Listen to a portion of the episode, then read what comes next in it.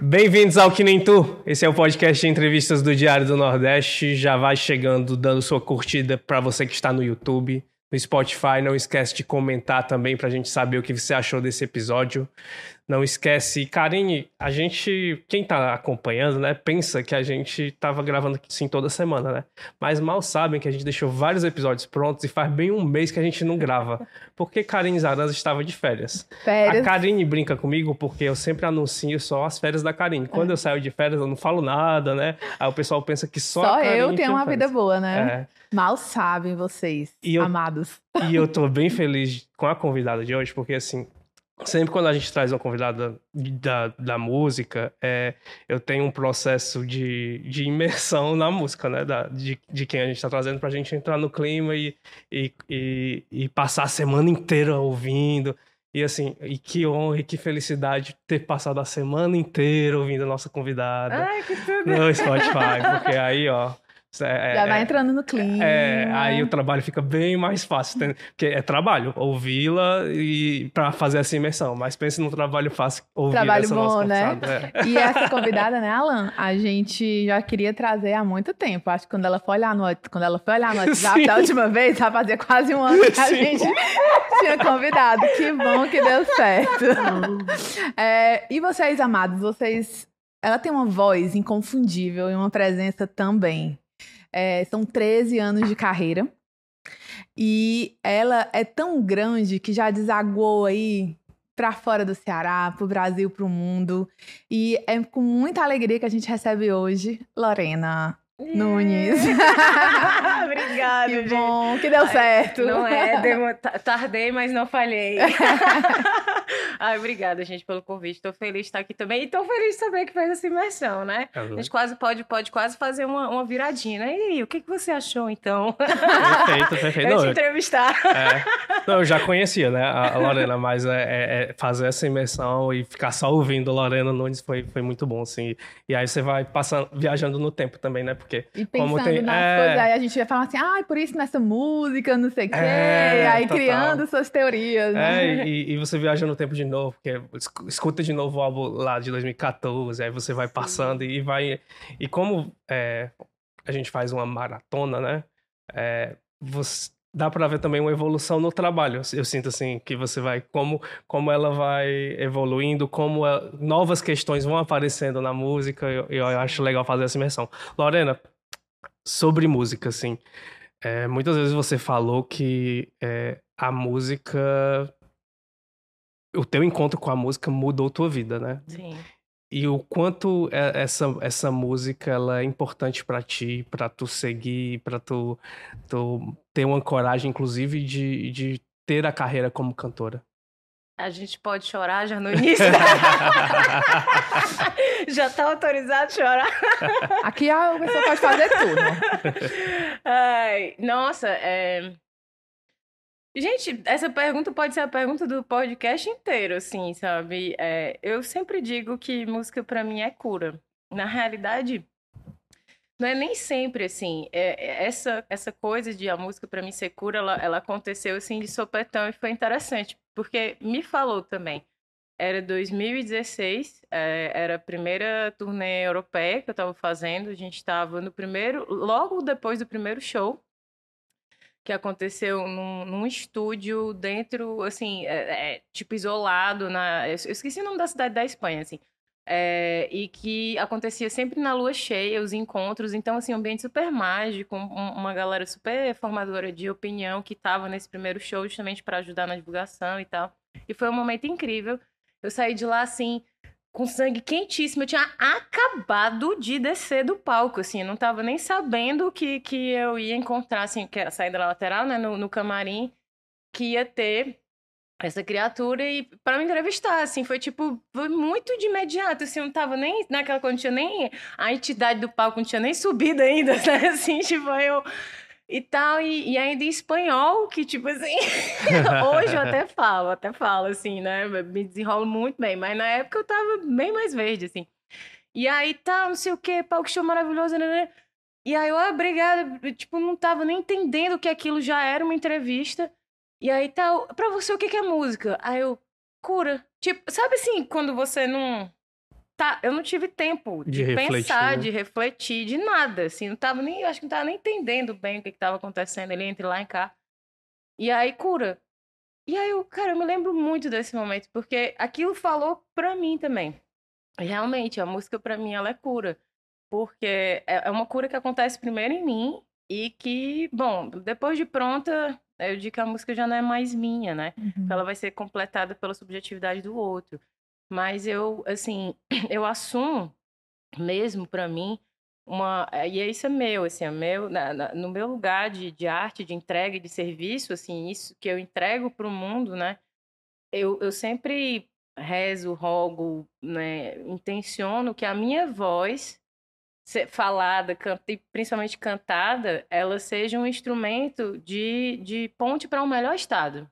Né? Isso é Uhum. que eu chamo de cura. Assim, o que é cura? Não é que a gente tem aqui. Não é que a gente. Tipo assim, acho que a gente tem essa coisa de, ah, tá errado, tem que consertar. Não, a gente tá sempre se aprimorando, né? Uhum. Mas cura nesse sentido de melhor estado, né? Uhum. E cura também de conexão. Porque eu acredito muito que o caminho da gente conseguir se, se conhecer e se tornar alguém melhor é a gente sentir. E a música, ela convida a gente a sentir. Alegria, é, tipo, nostalgia, saudade, tristeza, raiva. Uhum. E às vezes a gente não tá conseguindo acessar aquele sentimento voluntariamente, a música, ela abraça a gente, sabe? Uhum. Ou acalma também, quando a gente tá sentindo muito e quer dar uma calibrada, né? Então, assim, a música pra mim é isso. E aí eu não tenho uma resposta muito objetiva pra tua pergunta, porque é muito difícil saber onde é que começa e termina isso, sabe? E olha que é uma coisa que eu, que eu reflito muito, porque é importante até para a saúde mental de quem trabalha com arte, assim, separar. Mas é uma, é uma separação que ela é meramente semântica, porque eu sou Lorena. É, Todas essas Lorenas. Uma Uhum. delas é a Lorena Nunes, que é uma artista que as pessoas falam e tal. Mas essa Lorena é a mesma que estava limpando o café que caiu lá da geladeira, entendeu? É a mesma que passa por processos de ruptura de relacionamento, que, fi- enfim. E isso tudo é, se Misturam, né? se, se costura, se enlinha, né? E se revela na, na arte de alguma maneira, assim. Não Uhum. tem como separar. E aí, é, isso daí é muito, assim, é isso que eu sou. E aí, isso se transforma em ofício. E aí, essa, essa caminhada, de já, que eu já entendi muita coisa, porque ela não é de hoje, mas que eu continuo sempre reaprendendo. Então, como fazer disso meu ofício? Porque isso, digamos, a música, ela é grande parte do que eu sou. Entende? Assim, do que eu sou. Eu respiro isso, eu crio, eu sou o que eu crio também, também, né? Uhum. Mas não só. E aí, como é, conseguir, né? Tipo assim, essa é a pergunta de milhões Uhum. mesmo, né? Como conseguir ir, ad- assim, administrando essas duas coisas e fazer disso um ofício, de fazer disso uma carreira, uma profissão e um trabalho diário como outro qualquer. Que é um segundo momento de coragem, né, Lorena? Porque eu tava até conversando com a Karine, assim, que você, inclusive, vem da. Você tem formação na publicidade, né? É, e você ter a coragem de, hoje, num, num, num estado que a gente sabe que tem muitas dificuldades para valorizar os artistas é, que são daqui, é, artistas, inclusive, que. A gente, um artista que tem um lançamento de um edital, ganha aquele edital e, e só Deus sabe quando vai receber o dinheiro. É, e, e se manter e garantir que, sim, vou ser cantora, vou conseguir viver disso e me manter, precisa muito de resistência e coragem, né? Muita, muita, muita resistência mesmo, assim, e eu não vou romantizar não, é resistência e resiliência, porque a resistência, eu entendo que a resistência, ela, ela bate, né?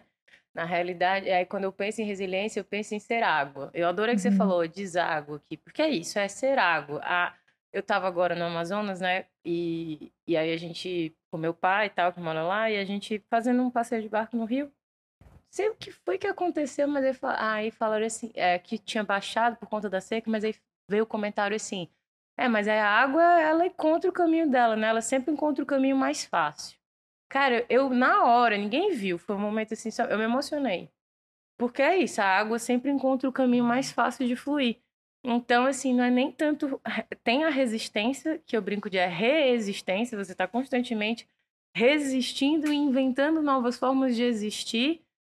Sendo água, assim, encontrando a maneira mais fácil de, de fluir, assim, né? Uhum. Chegar ali.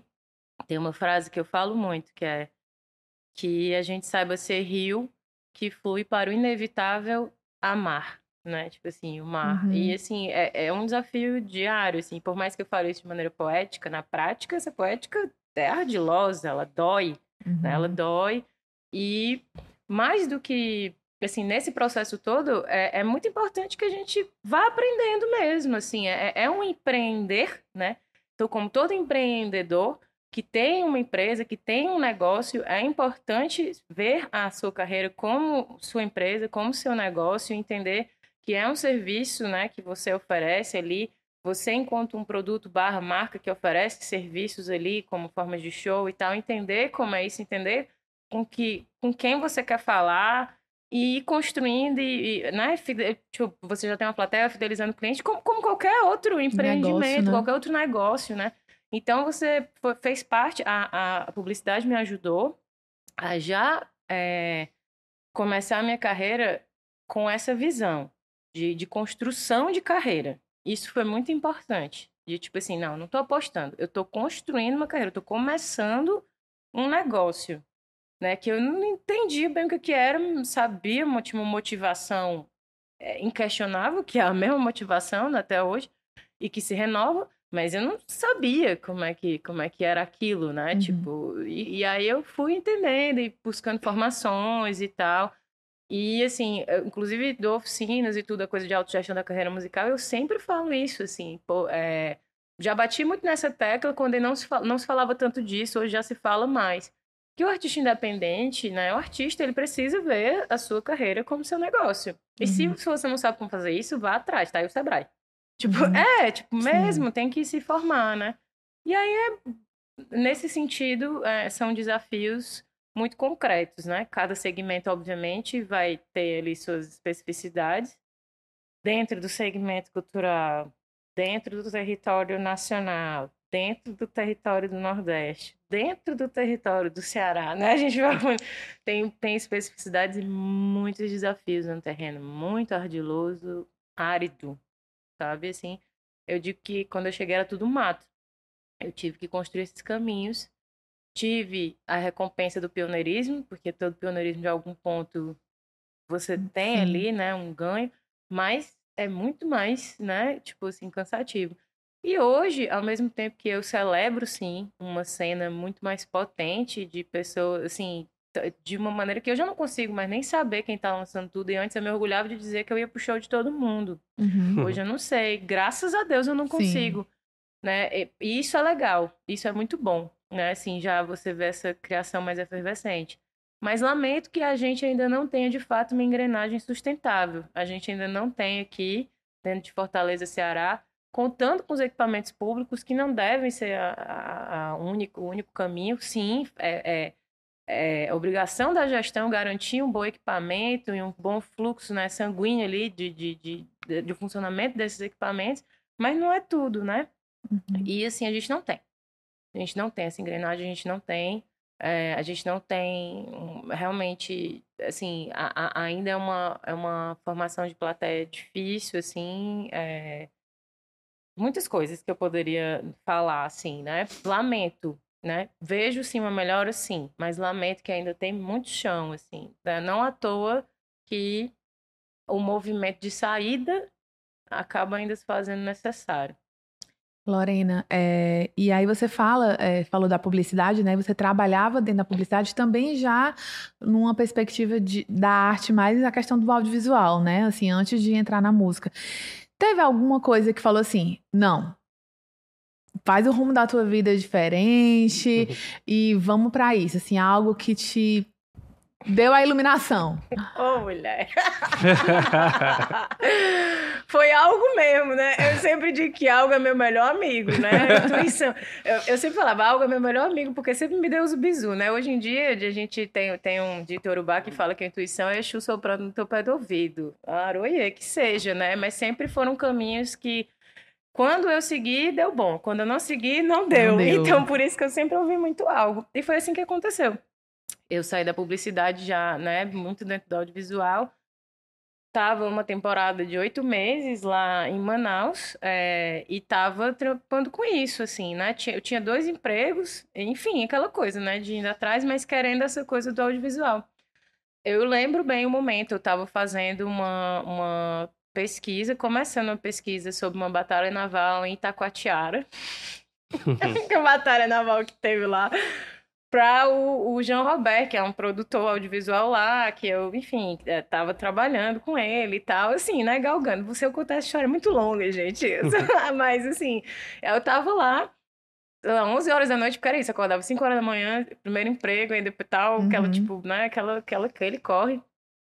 E eu lá, pesquisando sobre a batalha naval de Taquatiara, assim, muito tranquila. Vem algo assim na minha cabeça. Volta pra Fortaleza que chegou a hora de você cantar. oi? assim, eu, eu acho que eu até falei oi, assim, eu tava sozinha no quarto, mas eu... aí de novo eu volto pra Fortaleza que chegou a hora de você cantar. Eu não vou saber nunca explicar o que foi isso. Eu sei que eu comecei a chorar assim copiosamente. Porque só eu sabia o tamanho do recalque, né? Assim, que era. Mas né? já era um desejo teu Sempre aí dentro. Sempre foi. Só que, assim, na minha cabeça, por toda uma construção de vida e, assim, também zero recalque em relação a isso. Já fiz minhas terapias, já tô de boa. Meus pais, é, como muitos pais até hoje, assim, do, com que eles receberam eles não viam a música como realmente uma carreira, né? Como ainda hoje, em pleno 2023, a galera pensa, tu trabalha, tu vai música, mas você trabalha com o quê? A vontade, uhum. né? Mas então eles não viam. E óbvio, os pais eles querem o quê? Segurança, né? Sim. Então, assim, aquela coisa, fazer uma faculdade, pererei e tal. Aí, no meio disso tudo, a gata ainda vai pra publicidade, né? Que... Muita segurança. Muita segurança. Valeu! e na época a publicidade era o curso do, dos desabrigados, é. né? O, o, que eu tenho de amigo da mesma época hoje, que é fotógrafo, videomaker, é artista visual, designer, porque não tinha, na época era tudo era publicidade. Ia né? botar os artistas no lugar, é, né? Gente, só pra constar, eu tenho essa carinha de, de 27, mas eu tenho 37, né? Eu, eu treino na faculdade com 16, ele é 2004, enfim quase 17, né? E fiz 17 já na, no cursando. E, cara, então, assim, é, acabava que, que, que eu tava seguindo ali uma trilha que supostamente era uma trilha a ser seguida, né? Dentro da publicidade eu ainda fui ali pro marketing, que supostamente era o que era um pouco mais seguro, mas uma grande, assim, uhum. que diabo é que eu tô fazendo aqui e tal. mas dentro da própria academia, é, rolou esse despertar, assim, esse recalque acontecia. Eu via, depois eu pegando meus materiais, tipo, na, na cadeira de, de criação publicitária, a gente tinha que fazer a nossa marca pessoal. Eu não fiz uma clave de som investida, não. falando, mulher, e eu não via. Tipo assim, tava, eu tava ali o tempo todo me falando que eu queria cantar, mas, hum, tipo assim, de tanto que era a coisa recalcada, né? Aí eu tive um despertar acadêmico tardio, né? Mas graças a Deus, muito bem guiado pela professora Erotilde Honório, queridíssima. Não vou dizer o apelido dela, mas a gente, quem era da Unifoto, sabe. Ah, ela foi minha, minha orientadora, viu? Nossa, tia eu encontrei com ela agora lá no, no, no, no, no evento que teve, enfim, de lançamento do anuário, e foi uma abração, assim. E e aí a Aerotilde foi isso, assim, né? Foi um despertar acadêmico ali, foi inclusive nessa cadeira de projeto que eu entendi que eu queria pesquisar cinema, que é também uma grande Sim. paixão, assim. Eu não estava infeliz indo pro, pro audiovisual, não. Fico até brincando, dizendo que já está na hora de eu curar o recalque do, do audiovisual agora, assim, né? Uhum. É, mas aí fui lá e aí teve... É, é, eu fui fazer uma, um, uma cadeira de... Meu Deus, como era? Não sei o que tal. Não, era Putz, era uma de dois créditos, que era uma coisa assim que você meio que descobriu sua vocação. Sei lá, esqueci o nome agora, uhum. mas era uma parada bem específica. E aí, num, num dia de apresentação de trabalho, para você falar qual era o seu talento, a Lorena chega atrasada. Porque eu tava, tipo, nem aí, era só uma cadeira de, de dois créditos pra tipo, terminar. E quando eu cheguei, chegando atrasada, a professora Regina, o nome dela, se eu não me engano, ela falou assim: ela aproveita que você chegou atrasada, já, já apresenta o seu. Aí eu, é, é, pois é, eu canto. Tipo, o talento da gata, eu não tinha, tá entendendo? Não tinha pensado de novo aquela coisa dos seus cantos. Ah, então canta pra gente. Aí vai a Lorena cantar. Aí quando eu terminei de cantar, não sei se eu cantei Bêbado daquele Bristol, eu cantei alguma música aí da Elis. Aí simplesmente as turmas do, do, do, do, outro lado, tava todo mundo na porta, assim, todo mundo, tipo assim, tinha mais 50 alunos, todo... E aí, aqueles aplausos, aqueles gritos e tal, eu, ok. Né, tipo, e isso daí virou. Na, e nada disso tu conseguiu Nada. ainda perceber, mas foi Tava o algo ali, né? Mulher, eu sei que acabou que virou essa cadeira, virou um- um- uma apresentação de talentos. E eu cantei lá no Celina, tudo girado em torno desse meu canto. Esse evento foi um sucesso, foi a coisa mais linda, vários alunos se apresentaram, foi lindíssimo, né? No final, criança esperança, assim, no evento lá no Celina e tal. e aí a, a, a Aerotilde chegou pra mim, assim, no final, aquele jeito bem dramático dela, né? Aquela cara de artista, assim, ó. O que diabos é que você tá fazendo aqui? Vai cantar! Eu nunca esqueço disso. E aí, na hora, tipo, ri. Ainda assim, eu ri. Aí eu falei assim, tá vendo, professora? Deu bom, né? Quando eu encontrei com ela, assim. E aí foi. Mas eu segui no audiovisual mesmo assim, demorei, fiquei com isso ainda recalcado. E, mas estava lá, o tempo todo gritando. Quando eu, quando eu escutei algo falando isso lá em Manaus, passei um mês em crise, porque estava tudo muito encaminhado ali dentro do audiovisual, estava realmente assim, muito obstinada ali, fazendo as coisas bem direitinho. Voltei. Que bom que eu voltei. Mas na época eu não achei bom, não. Na época, pode falar palavrão?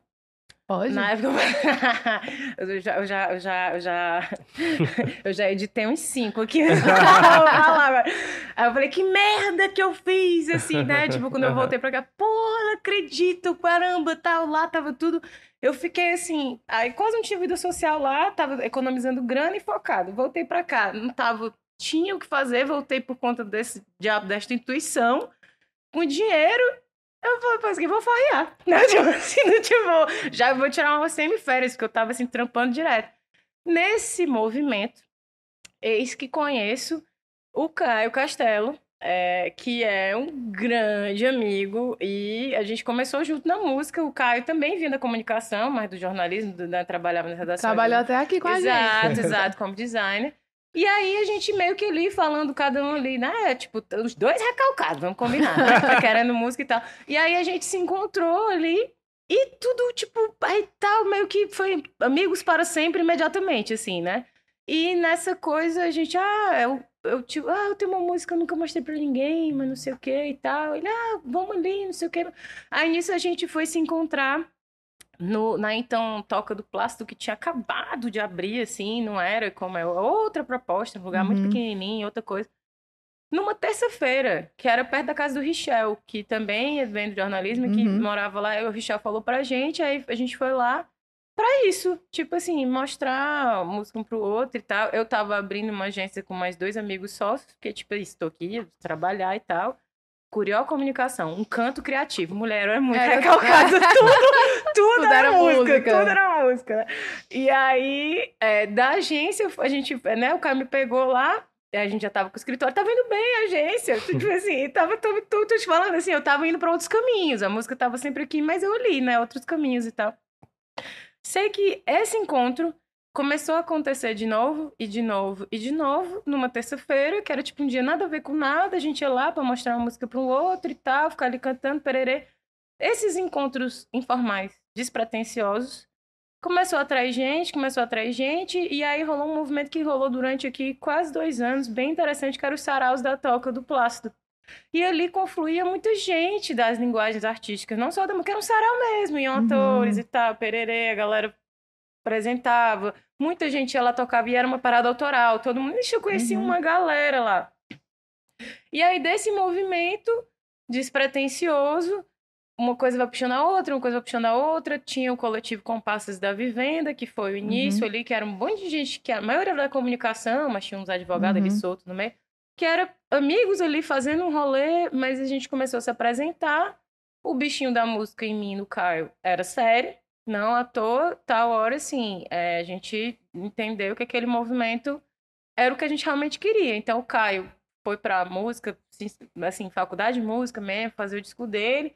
Eu comecei o meu projeto solo, né, que foi inclusive, assim, foi um desponte, que foi um, eu conto como um marco, né, desses movimentos. Eu recebi o convite para cantar no aniversário de Fortaleza, a primeira vez que eu cantei, né, no aniversário de Fortaleza de 2012. Aí pronto.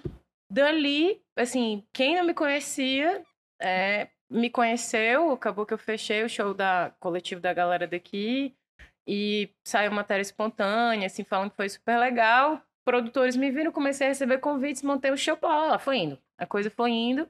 E a galera da agência que também estava indo, a gente tinha um acordo que ia até um ano, assim, era um, era um ano experimental, né?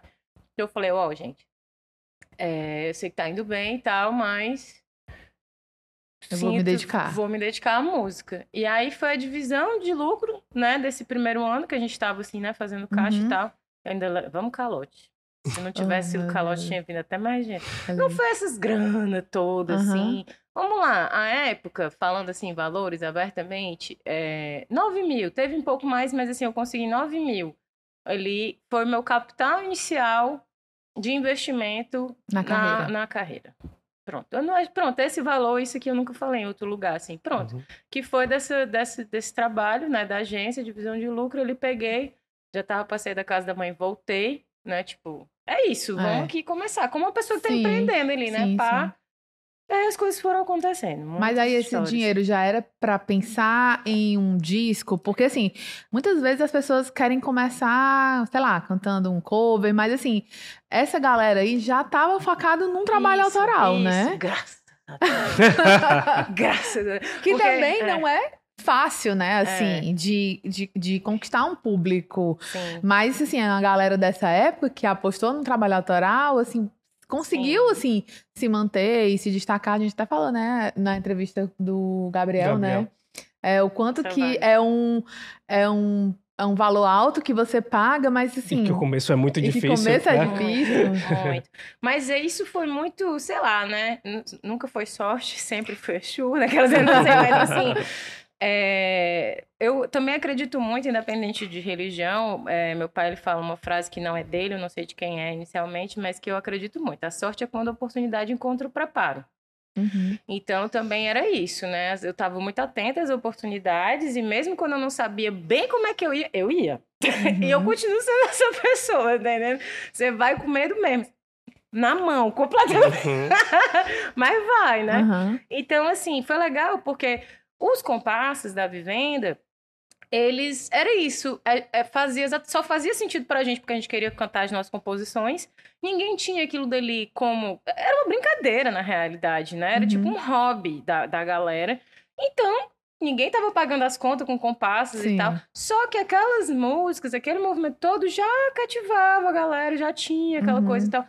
Então, assim, eu comecei nesse lugar. Para mim, nunca, mesmo eu não sabendo como ia ser, não fazia sentido voltar, né? Não fazia sentido, eu não. Tipo assim, para mim não fazia o menor sentido eu dar a curva de 360 graus que eu tava dando na vida pra cantar a música dos outros, digamos assim, né? Uhum. Tipo, eu, eu entendi que eu queria ali a, a minha carreira.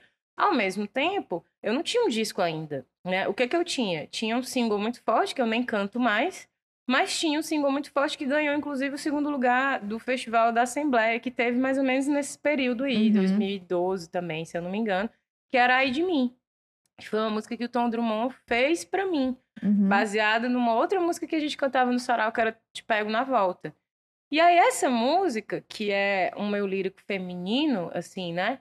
Ela me deu a ideia quando fiz o aniversário de Fortaleza, eu não tinha um show pronto. Mas a galera falou: Você tem o show? Tenho. Claro! Saiu pra montar. Tenho! Meu, ai de mim!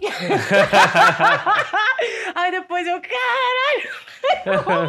aí depois eu falei assim: Ah, bom, então o show aí de mim. Aí a publicidade entre ação também, né? Do conceito das coisas. Eu não, o show aí de mim é, é, um passeio por vários eu líricos femininos. Eu peguei a coisa do aí de mim, então eu, eu interpretava várias mulheres. Então, tinha mais autorais no. no, uhum. no... Até te pego minha volta, ainda tava também. Mas eu cantava várias músicas de eu lírico feminino. Então, no show, eu era uma mulher empoderada, tal hora uma mulher sofrendo, tal hora uma... Vários líricos femininos. Com esse show, eu circulei aí dois anos e tal. E foi muito bom com o meu, meu primeiro diretor musical, que é o Maquito Vieira. É... E, cara, um show, foi um show assim que circulou muito, muito, muito. E aí eu fui aprendendo muita coisa com ele. Uhum. Mas também ali eu já estava entendendo que estava precisando, realmente, estava pedindo ali a coisa de um disco, né? Uhum. Assim, de uhum. realmente eu ter o meu trampo. A gente chegou a fazer um movimento de gravar alguns das, dos arranjos dessas músicas que a gente fazia no show, porque tinham conhecidos, mas tinham umas que era tipo assim, Pescado, sabe? Sim. Eugênio Dari, não eram músicas tão conhecidas. Só que tinha de novo, né? Alguma coisa que, cara, hum, A vozinha, a hum, vozinha. É, tipo, não é, não é isso aqui e tal. E é, eu, na época, eu tava sendo uma voz que chamava atenção, você não tinha ainda uma cena tão bem estruturada, assim, uma cena pra chamar de cena, como a gente tem hoje, né? E eu vi ali um monte de compositor massa ali ao redor e tal, e assim, mesmo já sendo compositor na época, sem saber disso, mas eu já era, é, porque isso também amadureci, né? Mas eu tinha essa coisa, eu falei, cara, aí veio essa, o lance do ouvir dizer que lá faz sol, né? Que era uma provocação, é, mesmo, assim. O que, que você conhece da música cearense contemporânea? Assim, ah, ouvi dizer que lá faz sol. Porque também me incomodava fortemente, com todo respeito e reverência a quem veio antes de nós, absolutamente, mas me incomodava muito que tudo era o pessoal do Ceará. Gente, beleza, massa, obrigada de nada. Inclusive, tive a, a imensa prazer de, de estar com, com eles todos. Os que estão com vida, tive com eles todos. Ednardo, Roger, a galera que fez parte da Massa Feira, Calé, Tete, Uhum. todo mundo, sabe? Tipo, to, todo mundo. Fausto, querido, assim. Mas, poxa, e a gente aqui agora, caramba, o que a gente tá fazendo aqui, Uhum. né? Então era uma provocação também, para tudo, para isso, inclusive para os próprios cearenses. Não era só, Sim. não, era, era principalmente pra gente, na realidade. Uhum. Sei por que que vocês estão se ligando da música, tá ligado? Assim, da Uhum. gente. E aí eu fiquei com isso ali na minha cabeça, assim, essa coisa de ouvir dizer que lá faz sol, mas também, de novo, assim, caminhando, né? Tem muita coisa que o, o caminho revela, né? E aí foi quando surgiu a, a convocatória para um encontro para todo mundo para explicar o que seria o edital da de retomada, né, de reabertura do Porto Iracema das Artes, né, Escola de Artes e Ofício e tal, Uhum. naquele ano de retomada e tal, com a primeira turma do Laboratório de Música, que até hoje, acho que, acho que, sei lá, já tá na décima edição. É, que eu ouvi dizer vai fazer 10 É, anos ano que sim. vem, exatamente, Uhum. 10 anos. E aí, eu lá, sempre muito atenta, lá estava eu, batendo meu ponto na reunião, né, e tal. E nem a galera estava entendendo bem o que, que ia ser. Tinha uma grande, boa intenção ali, mas não se sabia bem o que, que seria, mas que ia acontecer alguma coisa ali para se desenvolver um projeto. Eu falei, bem, eu tenho um projeto. Se tem uma coisa para desenvolver o projeto, então vamos lá. E aí fui, escrevi. É, não vou entrar em detalhes de, do, do lance. Assim, a gente tinha que escolher um diretor musical. é, e aí confluências também muito importantes aconteceram de eu chamar o Claudinho, Cláudio Mendes, quase não Uhum. ia sendo ele, e aí tinha que ser ele mesmo, e aí nas últimas deu certo ser ele, mas eu sempre quis que fosse ele, porque eu tinha visto um show que ele dirigiu e eu falei, caramba, eu acho que esse cara vai conseguir me interpretar bem.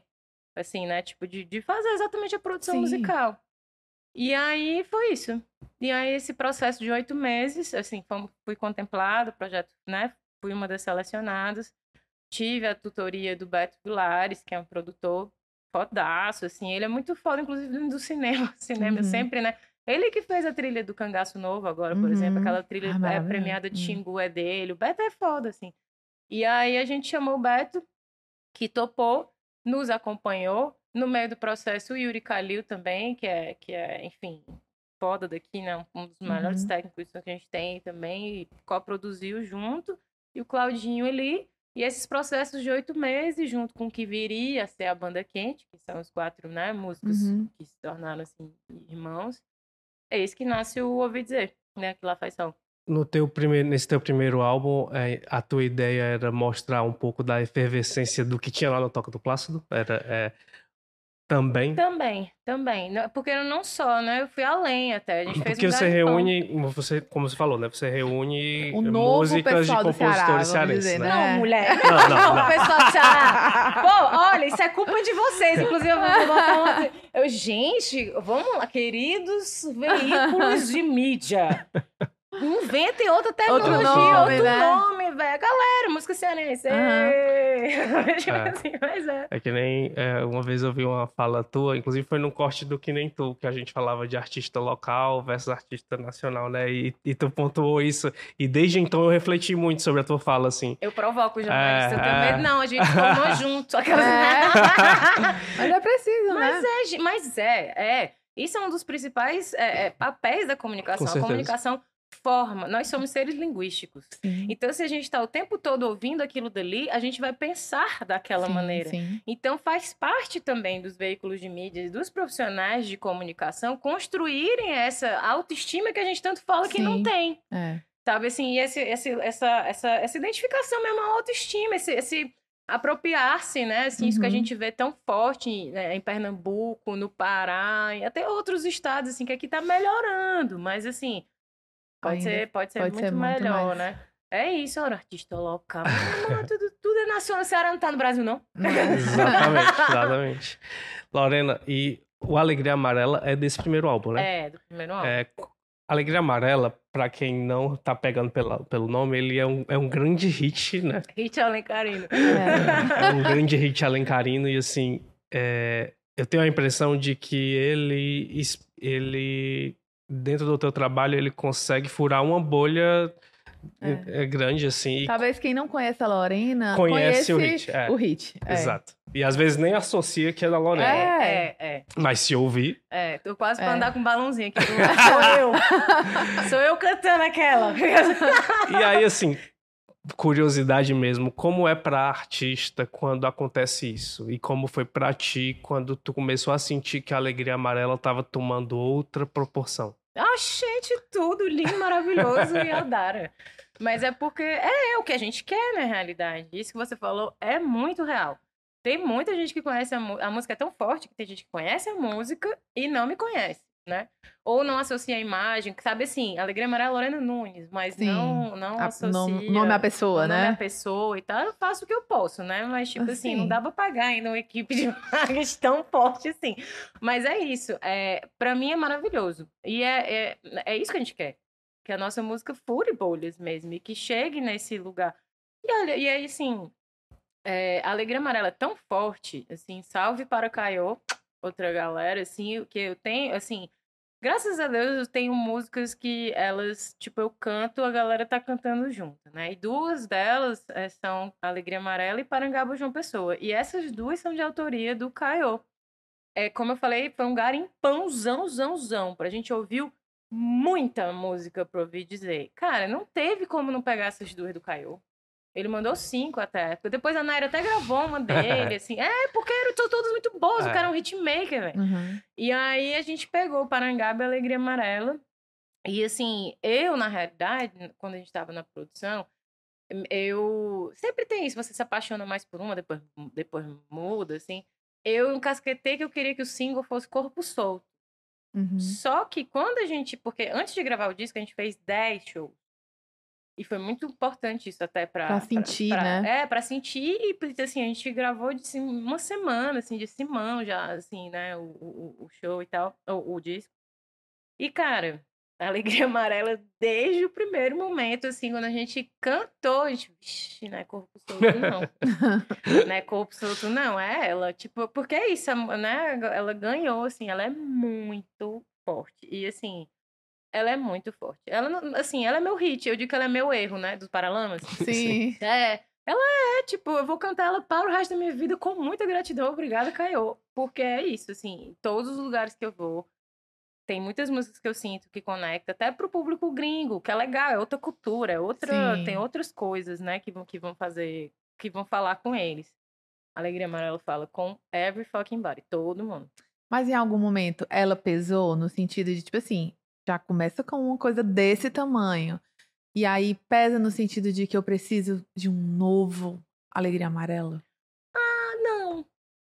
Não, não, não. É muito massa essa tua pergunta, porque eu acho que não é a música em si. Uhum, Mas isso aconteceu comigo com o álbum. Porque eu uhum. ouvi dizer, é muito forte. É. E assim, eu amo Lamar. Amo Lamar e acho ele um álbum muito foda também. Assim, eu não tô falando, assim, nem com falsa modéstia. Quando eu digo isso, é, é num lugar de, de verdade. para mim, os dois, eles representam o melhor e, e, o mais verdadeiro que eu era nos dois momentos em que sim, eu sim. concluí aqueles trabalhos. Então, esse é meu primeiro filho e a segunda filha, sabe? Os dois são meus filhos real, assim, sabe? Eu tô, inclusive, gestante já do próximo. Mas, assim, é isso. Me representam. Então, quando eu falo assim que são foda, é porque, para mim, não mudaria nada, nada, nada, nada. Mesmo não cantando mais a, a mim, por exemplo, não mudaria nada, nada, em nenhum dos dois. Só que eu não tava contando com o fim do mundo, né? Ninguém tava contando com o fim do mundo depois Sim. do Lamar. Assim, né? A pandemia, gra... né? A é. pandemia. Então, assim, eu gravei Lamar já em São Paulo. Já nesse movimento de, inclusive, fazer o show de lançamento lá. Sim, já, já essa coisa de... Não, vamos aqui. Porque é, eu eu entendi, foi uma coisa realmente assim, que eu quis. E eu, eu tô nesse momento agora, tipo, com 26 ali, né, eu falei, caramba, onde é que eu quero estar daqui a 10 anos? Né? E, graças a Deus, muitas coisas que, que tiveram meu alcance eu, eu conquistei. Muitas não, mas muitas sim. E é, uma das coisas que eu queria era que, quando você falasse o nome Lorena Nunes, se tratando de música no Ceará, que ia ser um, um valor, existiria um valor. As pessoas iam saber reconhecer que é a Lorena Nunes. Tem muita gente que não me conhece. Mas, de todo modo, ainda assim é um valor. E dentro do cenário musical, eu sou referência. E isso, para mim, era uma coisa que eu queria construir. Graças a Deus eu consegui, com muito trabalho. Então, eu falei: pronto, eu já tenho ali. Eu tenho algo sólido construído ali. Agora eu posso sair. Uhum. Porque, assim, de que, que adianta chegar lá em São Paulo se nem no meu próprio estado ninguém me conhece? Sim. Não faz o menor sentido, entendeu?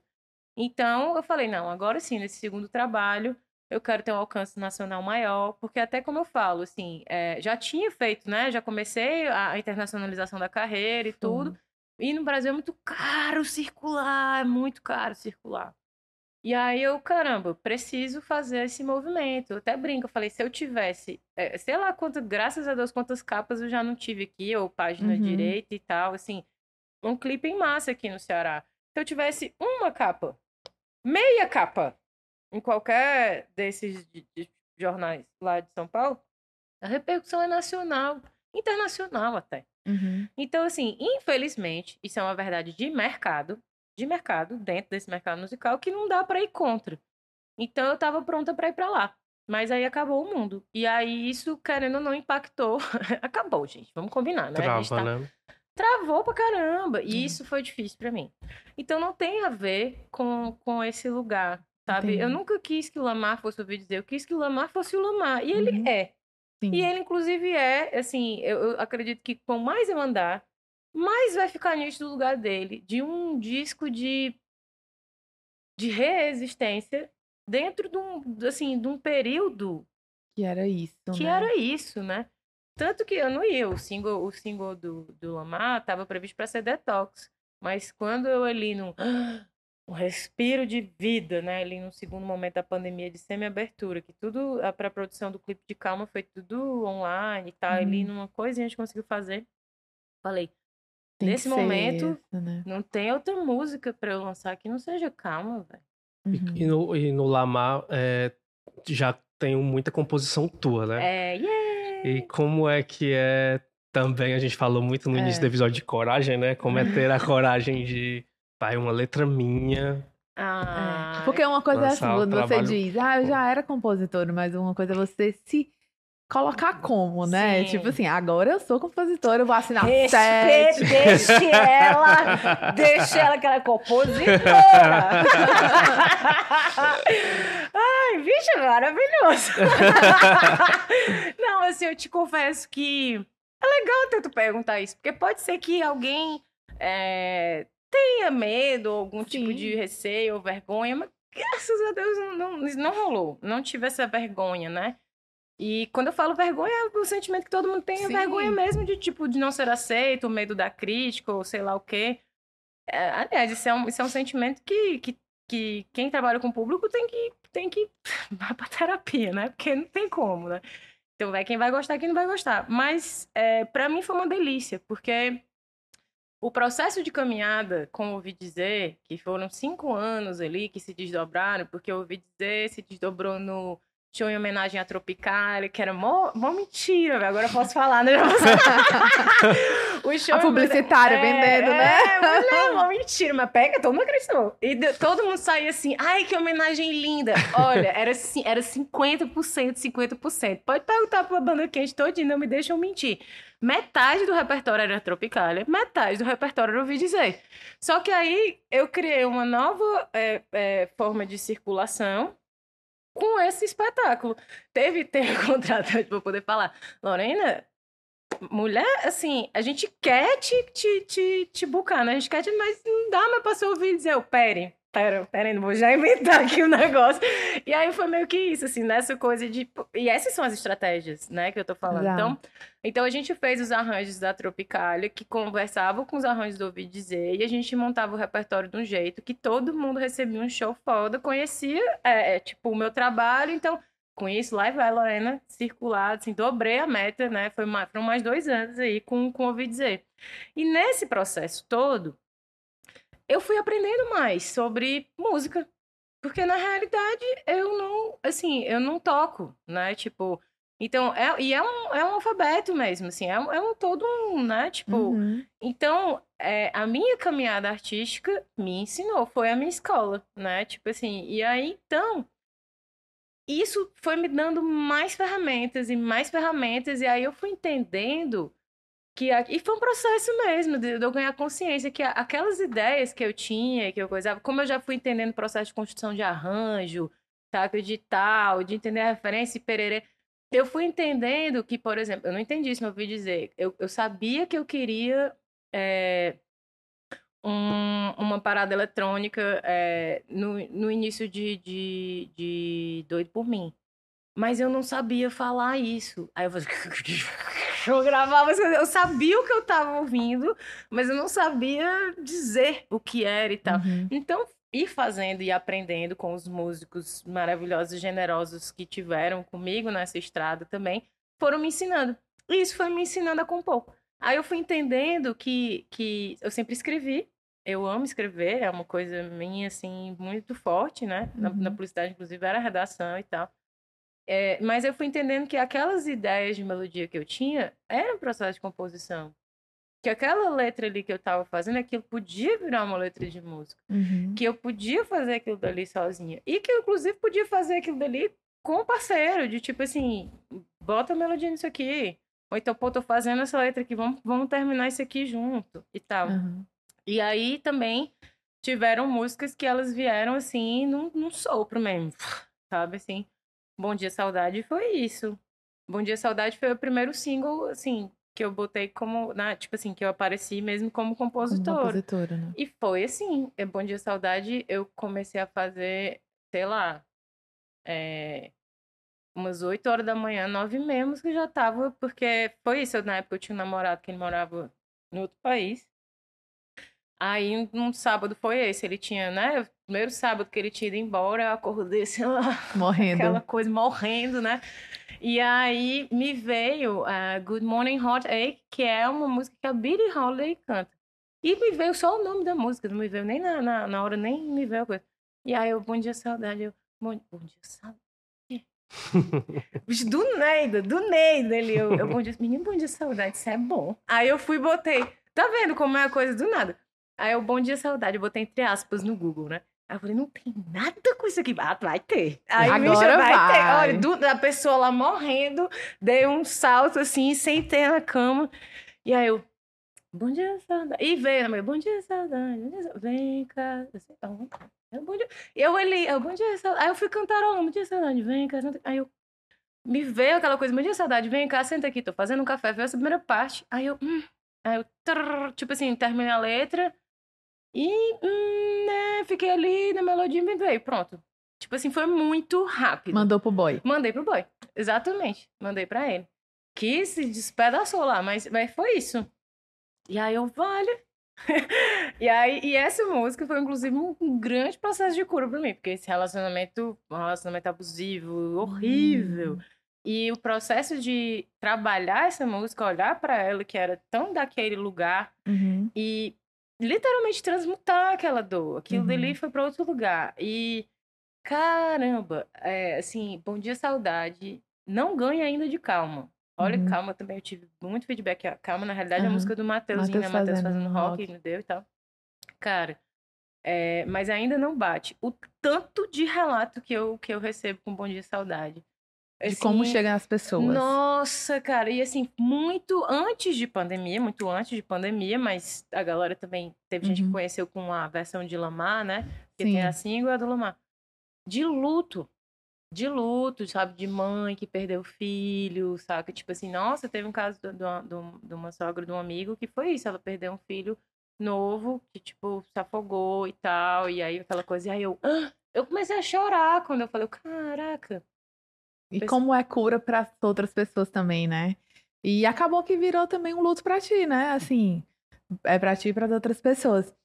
E Lorena, tu falando isso, me, me veio aqui uma, uma situação, assim, você tá falando que, que acabou trazendo um, um momento pessoal teu, de um amor que você viveu e que acabou que uma relação que não deu certo.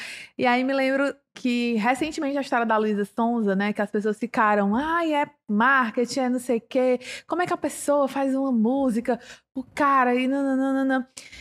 É se expor, porque é uma é, é você se dar e se entregar para os outros, assim, quando você coloca algo tão íntimo e você Uhum. canta. Pode chegar de outra forma para alguém, mas naquele momento é você Uhum, se desnudando mesmo, né? uhum. É, é, é, é- precisa de coragem. É, em algum, algum momento você fala assim, poxa, eu poderia não ter feito isso, poderia ter me preservado um pouco mais. Assim, tem. Chega esse momento de refletir, ou tipo assim, não, esse aqui foi tão perfeito, o Uhum. mundo precisa. É, é muito legal essa pergunta, eu acho ela assim, massa. É, tem uma, uma, uma mulher que eu acho ela fenomenal, assim. Quem não conhece, vá atrás de conhecer. Chama-se Brené Brown. E a Brené Brown, que eu falo, a Brené, né? A minha amiga Brené, ela tem uma pesquisa de quase 20 anos, eu acho, já, sobre vergonha. Tem um livro dela que chama Coragem de Ser Imperfeito, que ela tem, ela tem cinco ou seis livros publicados, se eu não me engano. Mas é, eu digo que vá para esse Coragem de Ser Imperfeito, porque ele é inclusive uma síntese dos dois primeiros numa pesquisa dela mais madura. E aí ela vai falar sobre a vulnerabilidade. Que é exatamente isso, Uhum. assim, né? E como. E, e é- mas enfim, ela vai. é, leiam, é, assim, é um livro assim, maravilhoso mesmo para existir. E aí, quando ela traz esses conceitos, né, de vulnerabilidade, vergonha e tal, que ela, que ela apresenta na pesquisa dela, uma das coisas que ela fala é que, tipo assim, é, você ter a coragem de ser vulnerável, né, não significa que você vai fazer isso, tipo assim, se vilipendiando, né, Uhum. se violentando.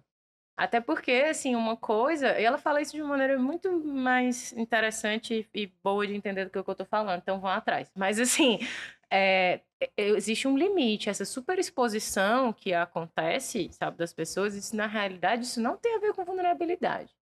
Isso tem a ver com outra, outra coisa. Pode ser desde estratégia de marketing até algum tipo de, de questão que a pessoa precisa levar para terapia. Uhum. Mas o lugar da vulnerabilidade que requer essa coragem, né? É o lugar que aí sim vai gerar conexão e empatia. Uhum. E esse, isso só pode acontecer quando antes isso já tá ok para mim. Uhum.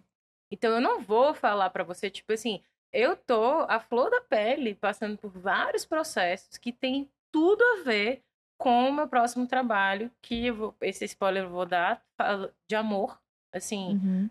Mas num grande espectro, tanto amor romântico, sim, mas, mas também um amor. Vocês estão, eu tô achando incrível que vocês estão falando coragem o tempo todo, e eu não vou, isso eu não vou dar tanto spoiler, mas tem coragem até no nome, Uhum. assim, um dos nomes. E eu tô achando isso incrível, porque é exatamente isso. Então, os meus processos me pedem muita coragem. Coragem de me vulnerabilizar, coragem de acessar os meus sentimentos, para que eu possa me curar. Lembra que eu falei que Uhum. primeiro a cura é em mim? Só que quando eu trago isso, isso já tá ok. Isso já tá de uma Uhum. maneira que eu consigo sustentar. Sim. Que eu consigo dizer, vem cá, me dá um abraço. Eu te entendo. E eu dou um abraço em forma de, de som. Né? Sim. Não, é nem, não é nem questão nem de te entendo, mas tipo, acolho, acolho seus uhum. sentimentos, sabe? Uhum. Da mesma maneira que eu acolhi ele aqui. Uhum. Então, pode ter certeza que se eu tô trazendo a público algo, é porque eu já sustento trazer. Isso, isso já é um processo que já é, digamos assim, já, já se curou. Ou, ou pelo menos já tem uma ferida, já tem uma casca grossa o suficiente para que eu possa mostrar para o outro. Mostrar né? para o outro, exatamente. Lorena, a gente vive numa, numa geração no mundo, né, que as pessoas estão tendo muita dificuldade para lidar com o tempo da espera, com o tempo maior de, de que as coisas aconteçam. Por exemplo, a gente está com uma geração, por exemplo, que só está acostumada a ver vídeos de 20 segundos do TikTok durante 30 horas no dia. né? E eu tenho a impressão que isso está afetando diferentes segmentos, e na música eu sinto que não é diferente, né? Porque cada vez mais, é, a cada dois dias aparece um hit novo, uma música nova, e as pessoas esquecem também esse hit muito rápido. Essa música que marcou já três dias depois já morreu. Esse, esse cenário te incomoda na música? Olha, não posso dizer que não que de algum ponto não me toque. Porque isso óbvio que vai entrar. Se eu estou falando com a Ana Lu sobre como a gente vai apresentar, por exemplo, é, esse meu trabalho nas redes sociais e qual vai ser esse tempo, que, que qual vai ser essa, né? Tipo assim, quanto uhum. tempo, se é rio, se é carrossel e pererê e parará. Então é óbvio que a dinâmica, eu vou chamar isso de dinâmica de mercado, né? A dinâmica de mercado é óbvio, ela precisa ser uma pauta das minhas escolhas, né, uhum. né, de, de apresentação.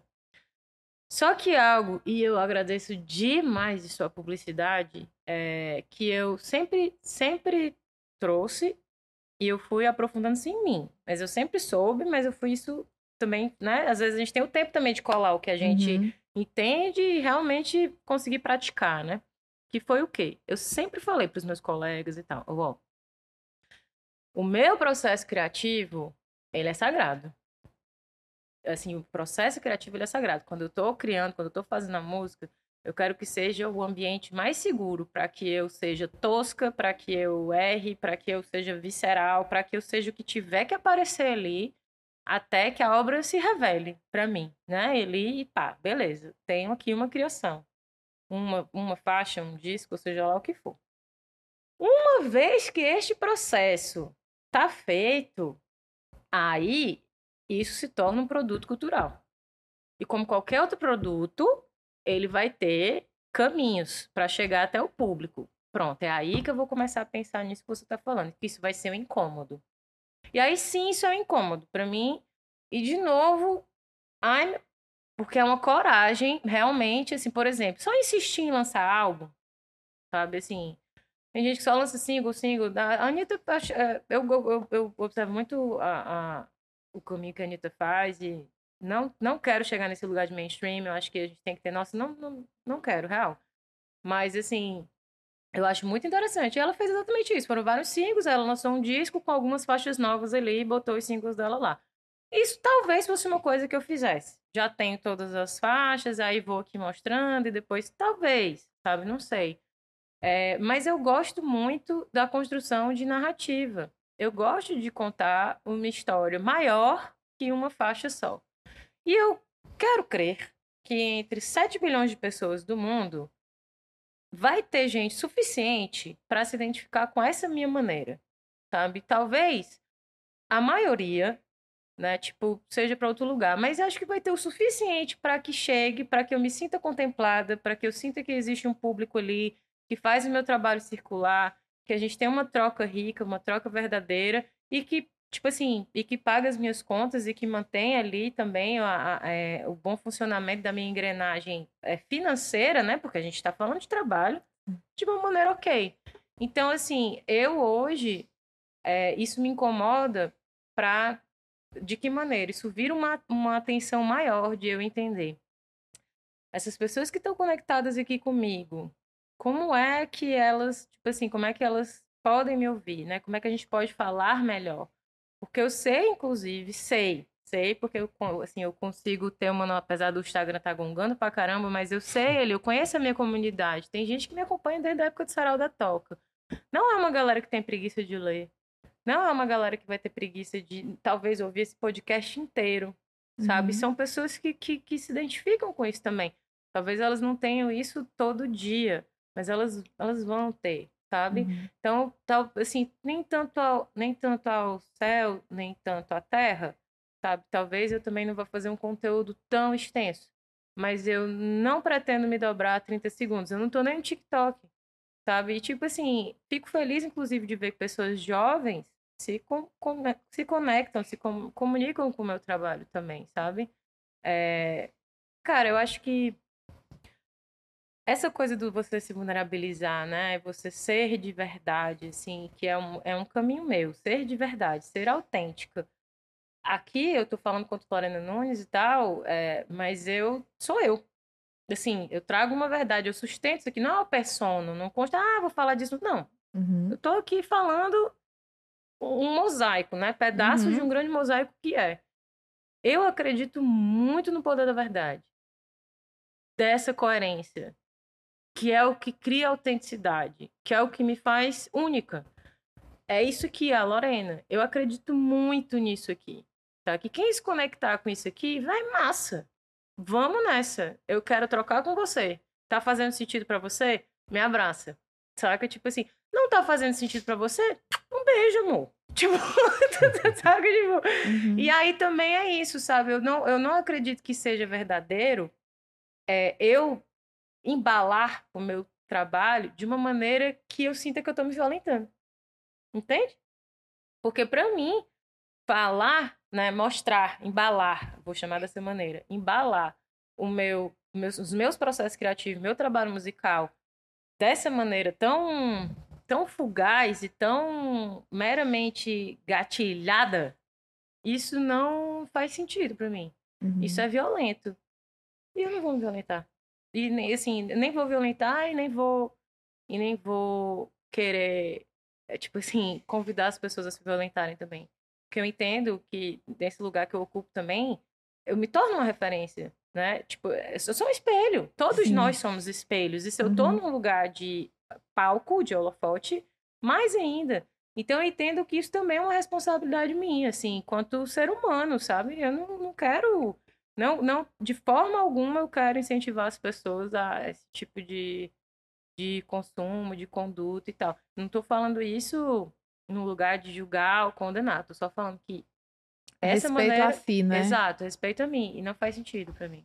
E, e essa questão do tempo, é, também, é, não sei se. é, você falou um pouquinho sobre isso, assim, na, quando você criou aí um novo momento pro, do show, do, Do ouvi dizer. do, é, do dizer, que você cria estratégias, talvez, até para aumentar o tempo daquele teu trabalho, né? Porque, assim, quando a gente olha a tua carreira, a gente vê, sei lá, você passar, conseguir passar quase cinco anos, né, que você passou com, com um Uhum. trabalho é, circulando, indo para fora e renovando o tempo inteiro um trabalho, tra- mostrando as suas músicas, reforçando isso, é uma coisa que você pensa e fala, quem é que já consegue fazer isso?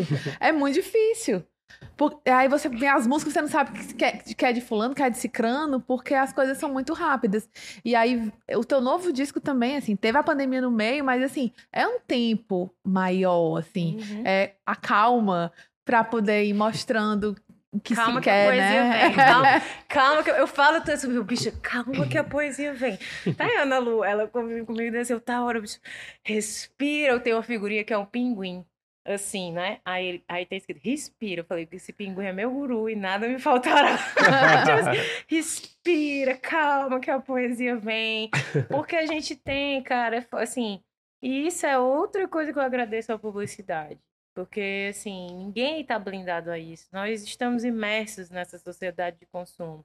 Porém, conhecimento liberta. E conhecimento, esse conhecimento da publicidade também, de algum ponto, me liberta, porque ele me dá mais ferramentas para eu conseguir olhar e dizer assim: não, querido, esta aqui você não vai conseguir dobrar, não.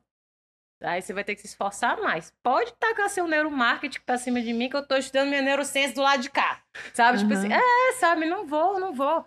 Porque adoece. A gente sabe que é isso. Na realidade, existe uma engrenagem, existe uma, uma máquina financeira que ela tá fazendo o tempo todo as pessoas acharem que elas precisam das coisas. E agora mais ainda, porque é, não são mais só coisas. As coisas elas viraram condutas, elas viraram estilo de vida, uhum. né? Então você vende estilo de vida, né? Se você for, deve ter com certeza aí TCC da Coca-Cola, fala essa a Coca-Cola ela foi pioneira nessa coisa de, de fazer é, campanhas nisso, né? De uhum. dar Coca-Cola como um estilo de vida ali no momento da família e tal. Então tudo é construído dessa maneira. E aí a gente vira um bando de bichinho ali, consumidor, irracional, manada, né? Tipo, não. E aí nem eu quero ser, nem eu quero que meu público seja manada. Assim, eu espero muito que a gente possa, inclusive, se ajudar a ser uma massa crítica, né? Tipo, uhum. consciente. Eu acho que antes de crítica, até consciente, pelo menos. Deixa, deixa eu pelo menos perceber que eu tô aqui e não ser só, um, assim, um, um, um autômato, assim, não, uma coisa automatizada no meio desse fluxo infernal de, de coisa que te diz para consumir, consumir e ser, né? Agora não é nem, não é nem consumir, você tem que consumir isso porque se você quer ser de tal maneira, é tanto você ver. Eu gosto até dessas blusinhas que tem assim, né? As frases e tal. Mas eu acho um exemplo clássico de objeto de consumo, assim, consuma isso para dizer que você é de tal maneira. É o, uhum. é o é ali, estatelado, né? Tipo, a blusa Sim. dizendo, eu sou assim, eu sou assado. Uhum. Muito doido isso, né, é. cara? E tu fala também, falou muito sobre essa questão da conexão, né, com quem te ouve. Como é essa conexão quando você sai daqui e vai para fora? Porque você vai para a Europa, vai para a África, você sai aí levando a tua música é, para as pessoas que eles te entendem. Como é que foi fazer um show para um, sei lá, para uma galera que não fala a tua língua e até ah. Cabo Verde até fala, né? Que foi é, você vai Cabo Verde. Cabo Verde fala. Vou.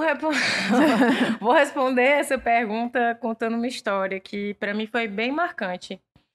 E por, por tudo assim que, que você falou, e foi marcante inclusive para me dar força de acreditar que na estética que eu queria pro Lamar.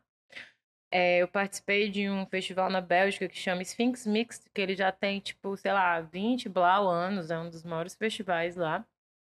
E eu fui com o Claudinho, no formato voz e violão. E o, e o curador do festival, é, ele já me conhecia assim das feiras e tal, mas ele viu a passagem de som de um show que a gente fez no Cabo Verde. E aí ele tava almoçando, viu a passagem de som, perguntou se eu ainda tinha data em julho. Eu falei, óbvio. se eu não tivesse, eu ia arranjar, eu ia arranjar né? É, e aí fui. E aí eu fui falar do formato do show. Ele, não, ele se apaixonou por aqui. Ele começou daí voz e violão, tá beleza. E ele queria aquele formato. Ok, ele conhece o festival dele, se ele tá achando que vai dar bom, vai dar bom. Chegamos lá. E é, lá na Antuérpia, né, que é a segunda maior cidade da Bélgica, ele, lá eles falam Flemish, que é uma mistura de francês com inglês. Eles falam inglês, falam francês, mas a língua mesmo é Flemish, né? E aí, é, a gente estava lá, tipo, numa lomazona, assim, de circo, sei lá, mais de mil pessoas, assim. E é um público também que a sensação que eu tinha que se caísse uma agulha, a gente, né, ouvia. E aí eu lá, comecei o show, pererê. Tá, me apresentei, comecei falando que, que eu, eu, comecei falando em francês porque eles falam, eh, preferem o francês, mas eu comecei falando em francês que eu não falava tão bem francês, que eu falava melhor inglês, então pedi licença para falar inglês, já que eu não falava Flemish. Beleza, eles riam lá e tal, comecei ainda, né? Ah, eu acho que era, sei lá, a quarta música, talvez. Bom Dia Saudade. E aí, lá vai a Lorena, não, é, não foi uma palestra, né? Foi rapidamente. Eu fui dizer que a música que eu ia cantar falava sobre saudade, que era uma palavra que só tinha no português, que falava do sentimento. Eu falei, te memon, que é uma expressão do, do francês, ou amício e tal, mas que não tinha um, uma palavra específica sem ser no português para saudade e tal. Da hora eu expliquei ali, rapidinho, bonitinho. Beleza. Aí comecei a cantar criatura. Eu não me lembro daquilo, eu fico com vontade de chorar. Que eu tive que me concentrar pra não chorar, né? Porque eu fiquei profundamente emocionada. Aquelas pessoas não faziam ideia do que diabos eu tava cantando, beleza? Só, só falei que, que. que era sobre saudade. Que era sobre saudade e tal. E tinha gente chorando. Assim, né, da galera, assim, porque eles estavam tipo de uma galera sentada, assim, dava pra ver uma iluminação mais parca, uhum. mas eu vi uhum. assim, Cara, galera, assim, aí eu, minha nossa senhora, assim, uma emoção. Uma das músicas mais aplaudidas, terminou assim, parecia que nem parar, eles não iam parar de aplaudir. E eu, vale, meu Deus, E aí o Claudinho se olhava assim. Cara, foi emocionante. Então, é, quando terminou a música, eu, falo, eu me emociono, porque realmente, assim, foi, foi uma das experiências mais fortes que a música já me proporcionou, foi esse momento que eu tô contando. E quando terminou, eu falei, assim, eu disse, ah, é, desde que eu, que eu, assim, desde muito pequena, eu, eu tenho um sonho de ser poliglota. Eu falei, mas talvez eu já tenha realizado esse sonho, porque eu acabei de perceber que eu falo uma, uma, uma linguagem que todo mundo consegue entender, que é a música. E, caramba, tipo, é isso, assim, eu fiquei, caraca. Então, é isso que acontece. Assim, a música, ela, ela, ela atravessa, sabe? Uhum. Eu acho que é a linguagem realmente que você fala de coração para coração, assim. Eu já vi pesquisas que a galera é um dos tratamentos mais eficazes com, com alguns níveis de autismo, que a pessoa não se conecta com o mundo exterior, é, utilizam a música. É, antes de tudo era o som, talvez seja por isso. Não sei, é, é, então acaba que a gente se conecta dessa maneira. A música. E aí a Deus é música. Aí eu já não sei, eu sou só uma sacerdotisa, uma serva fiel, mas assim, não sei. Só sei que ela, ela chega assim. Ela opera assim, dessa maneira. Lorena, a gente está chegando perto do fim do episódio, mas tem uma, uma pergunta que eu quero fazer antes. Ao, é, ela vem uma pergunta fácil. Não, tô brincando, não é fácil. Mas... Ele não fez nenhuma, né? Eu já não sei responder assim tão objetivamente. Eu, deixa pra ele... fazer essa pergunta difícil no final. Mas assim. eu, qual é? é? Não, é porque eu te, é, é eu te acho um artista muito potente e muito inteligente, né? E, e muito provocadora. Então, é, eu acho que é muito bom te ouvir também para saber assim quais os caminhos tu acha que o cenário para o artista no Ceará ele pode ser me melhor do que é hoje, sabe? É, como a gente não tem tanto tempo, eu poderia ficar assim, meio Yoda, né? Matutando. Mais, mais uma hora de episódio, é, né? Mais uma hora. Posso responder no próximo? não, não que eu já não traga, mas eu, tenho, eu gosto de refletir. Assim, né? Então, é, olha, como o cenário. É, repete de novo. como ela... o cenário pode ser melhor para o artista? Como o cenário pode ser melhor para o artista, beleza. É porque, assim, vem do cenário, né? Acho que a primeira coisa é que é cenário artista, artista cenário.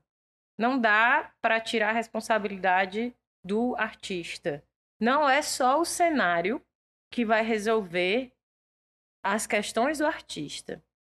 O artista precisa perceber o terreno que ele está, precisa perceber o cenário e tudo que compõe esse cenário, inclusive o público, que é uma das coisas mais importantes para ele perceber, e aí, a partir disso, ele fazendo a dança dele, jogando o futebol dele, né? Com o que ele tem ali disponível no momento. Tem uma frase do Cortella, do Mário Sérgio Cortella, um filósofo brasileiro muito foda. Você, Brené Brown, Mário Sérgio Cortella, vai ter bibliografia. é que ele fala assim. É... É tipo isso, não vou não sei se vou falar a frase exatamente igual, mas é faça o melhor que você pode com o que você tem disponível agora, até que você possa fazer melhor ainda. Né? Então, eu acho que. É, não estou te respondendo objetivamente, mas eu acho que essa realmente é a primeira resposta. Porque esse é o cenário que tá. Se esse é o cenário que tá, esse é o cenário que tá. Não dá para brigar com o sol, né? Mas aí, no sentido de, de projeção além, eu acho que a gente tem que pensar assim, que aí também parte do artista, né? Tem, tem duas instâncias que são muito importantes para sedimentar um bom cenário de atuação para todo mundo, né? Que é a pública e o terceiro setor, que são as empresas, né? Então, eu acho que, assim, seria interessante, e eu vejo isso começando a acontecer com alguma gestão, é, seria interessante um diálogo, talvez, da gestão pública com esse terceiro setor, né? Tipo assim, nessa coisa de o que, que a gente pode fazer para melhorar esse cenário. Porque se de repente o aporte que chega de verba, né, dentro do sistema de gestão pública, municipal, estadual, não contempla todo mundo, mas o que rola de dinheiro dentro do terceiro setor, será que não poderia ser um incremento para isso? Eu acredito que sim. É, por exemplo, é, é, já acontece até uma ligação da Secretaria de Cultura com a Secretaria de Turismo. Né? Então, assim, como é que isso pode acontecer de maneira a, a realmente facilitar para esse cenário, mas assim, é, tendo um diálogo próximo de fato, com a, as linguagens, com quem está fazendo esse trabalho, não é fazer um mega evento para que toque aquele artista que já não está mais precisando disso, porque ele já, já tem um público e já tem mega eventos que já bancam o trampo dele, tá entendendo? Então, assim, é, e, e essa, essa, eu vou chamar esses níveis de atuação, porque são níveis de atuação. A música, ela não é um cenário único. A gente tem o que a gente chama de mainstream, que é ali o topo, né, do Olimpo. Aí tem um midstream, que é ali onde, é, onde eu tô. E dentro desse midstream também tem níveis, sei lá, vou citar um artista que já tá no limbo mesmo, já toca o mainstream, mas tá aqui, tipo, a rainha atualmente do, do midstream, a Lineker, por exemplo, ela é um exemplo disso. Muita gente conhece a Lineker, muita gente não conhece a Lineker. Então, então assim, aí vai, vai descendo, né? E aí aqui tem pessoas que ficam flutuando nesse midstream. E você tem todo um cenário de música independente, que ainda é quase guerrilha aqui, né? Então, assim, tem muitas instâncias. E isso eu estou falando para uma produção que eu vou chamar autoral, para as pessoas que têm à frente esse trabalho é, de autoral. Mas essas pessoas aqui também, dentro desse setor também, tem o setor de eventos privados e casamento. Então, assim, a música ela tem tantos desdobramentos. Mas, como eu entendo que a sua pergunta, me corrija se eu estiver errado, ela está mais voltada para essa coisa do autoral. Sim. Então, eu acredito que é o que pode melhorar o cenário é isso, um diálogo melhor, né, entre, tipo assim, essa provocação mesmo, ou, ou, um pedido de ajuda, talvez um pouco mais humilde, né, por parte da gestão pública, de um diálogo com o terceiro setor e dizer como é que a gente pode se ajudar aqui, vocês têm o dinheiro, a gente tem a plataforma, a gente tem o conhecimento das linguagens, a gente tem o diálogo com essa galera, como é que vocês podem é, é, dar sangue aqui, como é que, como é que, né, sangue é, lê esse dinheiro, né, como é que isso uhum. pode acontecer, né, então a gente tem aqui não sei, de repente uma agência de desenvolvimento aí, a ADS, com algum problema. Não sei, a gente tem. O Ceará, eu acho que atualmente ele é o sexto maior PIB nacional. Não vou saber, posso estar falando besteira, mas assim, é um, tá, sabe, um dos maiores. Tem dinheiro aqui. Tem dinheiro circulando nesse estado. Né? Então, assim, onde é que tá? E como é que esse dinheiro, ou não precisa ser todo, mas uma parte já ajuda, né? Uhum. Então, acho que isso seria interessante. Aí, agora, de novo, voltando aqui para a parte de artista. Vamos chamar artista como é, um, um, movimento social organizado? Que é isso. Aí também a classe precisa se organizar, né, velho? Uhum. Porque quem é que vai provocar a gestão pública para falar com o terceiro setor? Não é esse movimento aqui organizado? Uhum. Agora, se nego não se organiza, não quer participar de uma reunião, sabe? Não, não entende quais são as. Não entende nem qual é o mecanismo da máquina de governo. Aí fica falando mal das coisas, nunca nem foi lá, nunca participou de uma reunião de construção de edital. E olha que, assim, a, a principalmente a Ceará, a, a atual gestão é, municipal, eu, eu teria severas críticas, mas inclusive de, de nem, de nem, assim, de ter verba e não ter sido aplicada. Mas a nossa gestão estadual ela tem, inclusive, se despontado de, de, de, de, de articulação até da lei de Aldir Blanc, que a gente tomou à frente. Então, assim, um trabalho muito bem feito. Sempre vai ter crítica, mas um trabalho muito bem feito. E de uma aproximação de diálogo com as linguagens, sabe? Então, assim, eu acho que também por parte da categoria dos músicos precisa ter essa autorresponsabilidade maior também, de entender que, assim, é, não vai ser edital que vai pagar suas contas, ninguém vive de edital, edital é concurso público. Concurso público nunca vai contemplar todo mundo, entendeu? Então tem que também ter essas, esses outros desdobramentos, sabe? O que, que esse artista também, enquanto ele pode estar tá se coletivizando para entender. É, é, é, é uma conversa muito maior, porque também dentro, dentro de artistas, a gente tem vários pontos de partidas muito diferentes, né? Inclusive alguns pontos de partidas periféricos e pessoas que não têm o mesmo acesso, que não têm. Então, é uma conversa delicada, eu não quero correr o risco de ser injusta mas eh, tem caminhos, né? E, e também, assim, desse lado aqui, eu entendo que o caminho nunca é você ser vertical, mas pelo contrário, se horizontalizar, se coletivizar e dá para buscar, porque existem movimentos acontecendo, existem pessoas acontecendo, existem produtores que vêm da, da periferia que estão, assim, fazendo trabalho sensacional, por exemplo, do, do leste lá, sabe? Tipo assim, uhum. tem, tem tem. Se buscar, tem. Então, acho que é isso, assim, a maneira mais, né, como eu te falo, não, não é só o cenário, né, é aqui, aqui. Os dois lados, né? É, são os dois lados, é... tem muito chão ainda, assim, e é meio cansativo, mas Bom, É o que tem, né? é o que tem. E também, assim, é, eu não gosto é, não dessa, desse papo, assim, não gosto de, de, de- de- de alimentar, assim, não alimente o monstro, senão, você, senão o Uhum. monstro cresce. Sim. Eu também não gosto de alimentar esse imaginário, que não é imaginário do nada, certo? Não tô romantizando, mas eu também não gosto de imaginar essa coisa de artista coitadinho, Uhum. sabe? Porque às vezes o próprio artista acaba acreditando que ele é coitadinho e não, não, não bota o pé nas próprias pernas. E aí, né? Como é que eu vou Uhum. fazer, né? Ah, como assim você não consome a minha arte? Ó, a minha arte. Véi. Né? Tipo assim, pezinho Sim. no chão, né? Tem muita gente vendendo sapato, tem muita gente vendendo bolo, tem muita gente vendendo música. Hum. Aí é isso, né? Nem todo mundo vai ser a Balu, nem todo mundo, né? Nem sei se podia falar marca, mas é isso.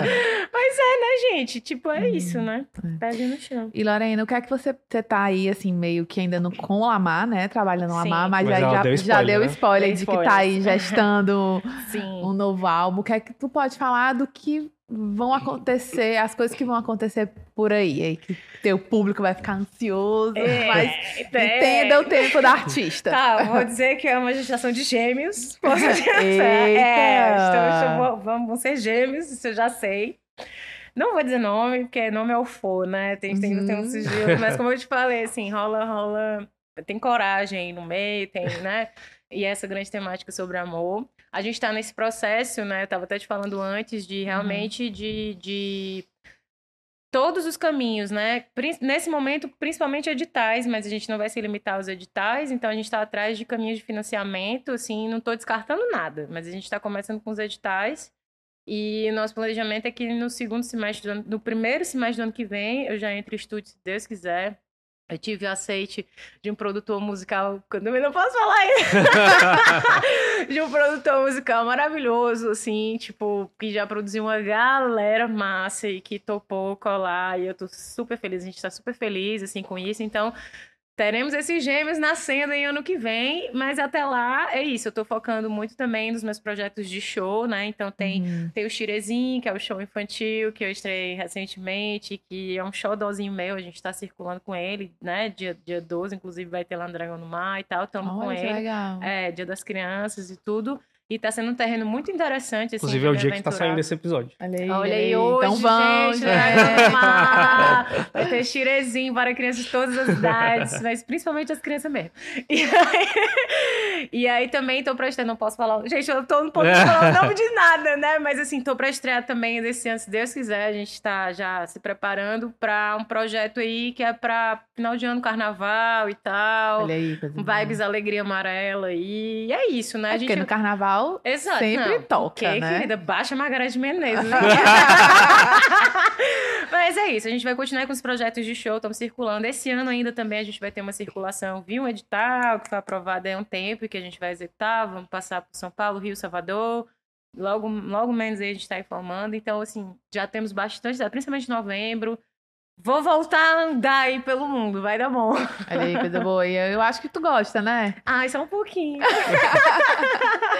E esse, e esse trabalho novo vai ter, assim, Lorena ainda mais compositora. Vai, vai super, vai super. Mulher, já tá do jeito que eu tenho que dizer assim, não, tá bom. Deixa eu deixar um espaço aqui pra galera botar a música. Pra ter assim. mais gente. é? É, tem música que entra, tem uma composição minha com Medina que acabou que não entrou no Lomar, que já vai entrar lá. Esse, esse próximo trabalho também, é, não tem nenhum disco meu que tenha feat, né? De cantor Sim. mesmo. Então esse eu tô querendo ter pelo menos dois, um pra cada gêmeo. Olha. É, e assim, eu tô nessa, assim, é um disco, tem as minhas composições, mas é um disco que eu tô bastante aberta também a, a parcerias, assim, né? Mas, cara, não tem assim, uma vez compositora, sempre compositora, Muito não tem bem. como, deixa ela, deixa ela. Deixa ela.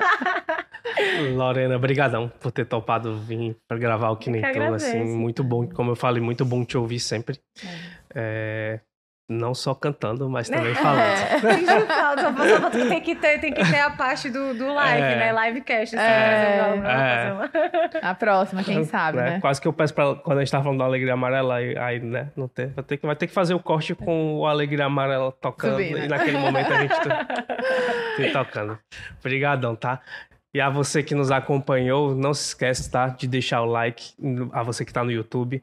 Toda quinta tem um episódio novo, sempre no seu tocador preferido de podcast, também tem toda quinta na TV Diário. Na Verdinha também tem episódio novo toda semana, sempre aos sábados. Muito obrigado, tá? Não se esquece de ir lá ouvir Lorena Nunes. Por favor, meu Vai povo. no Instagram, sempre- Spotify, Instagram, YouTube. Instagram, Spotify, todas as plataformas aí de áudio Exato. digital. Lorena Nunes tem três discos, ó, maravilhosos lá. Vai ouvir. Se prepara, que ela já falou aqui que tem disco novo chegando, né? Yep. E se você tá vendo Que Nem Tu pela primeira vez, corre, porque tem outros 46 episódios pra você maratonar. Então vai lá e maratone, tá bom? Beijão, gente. Beijo, Tchau, tchau. gente.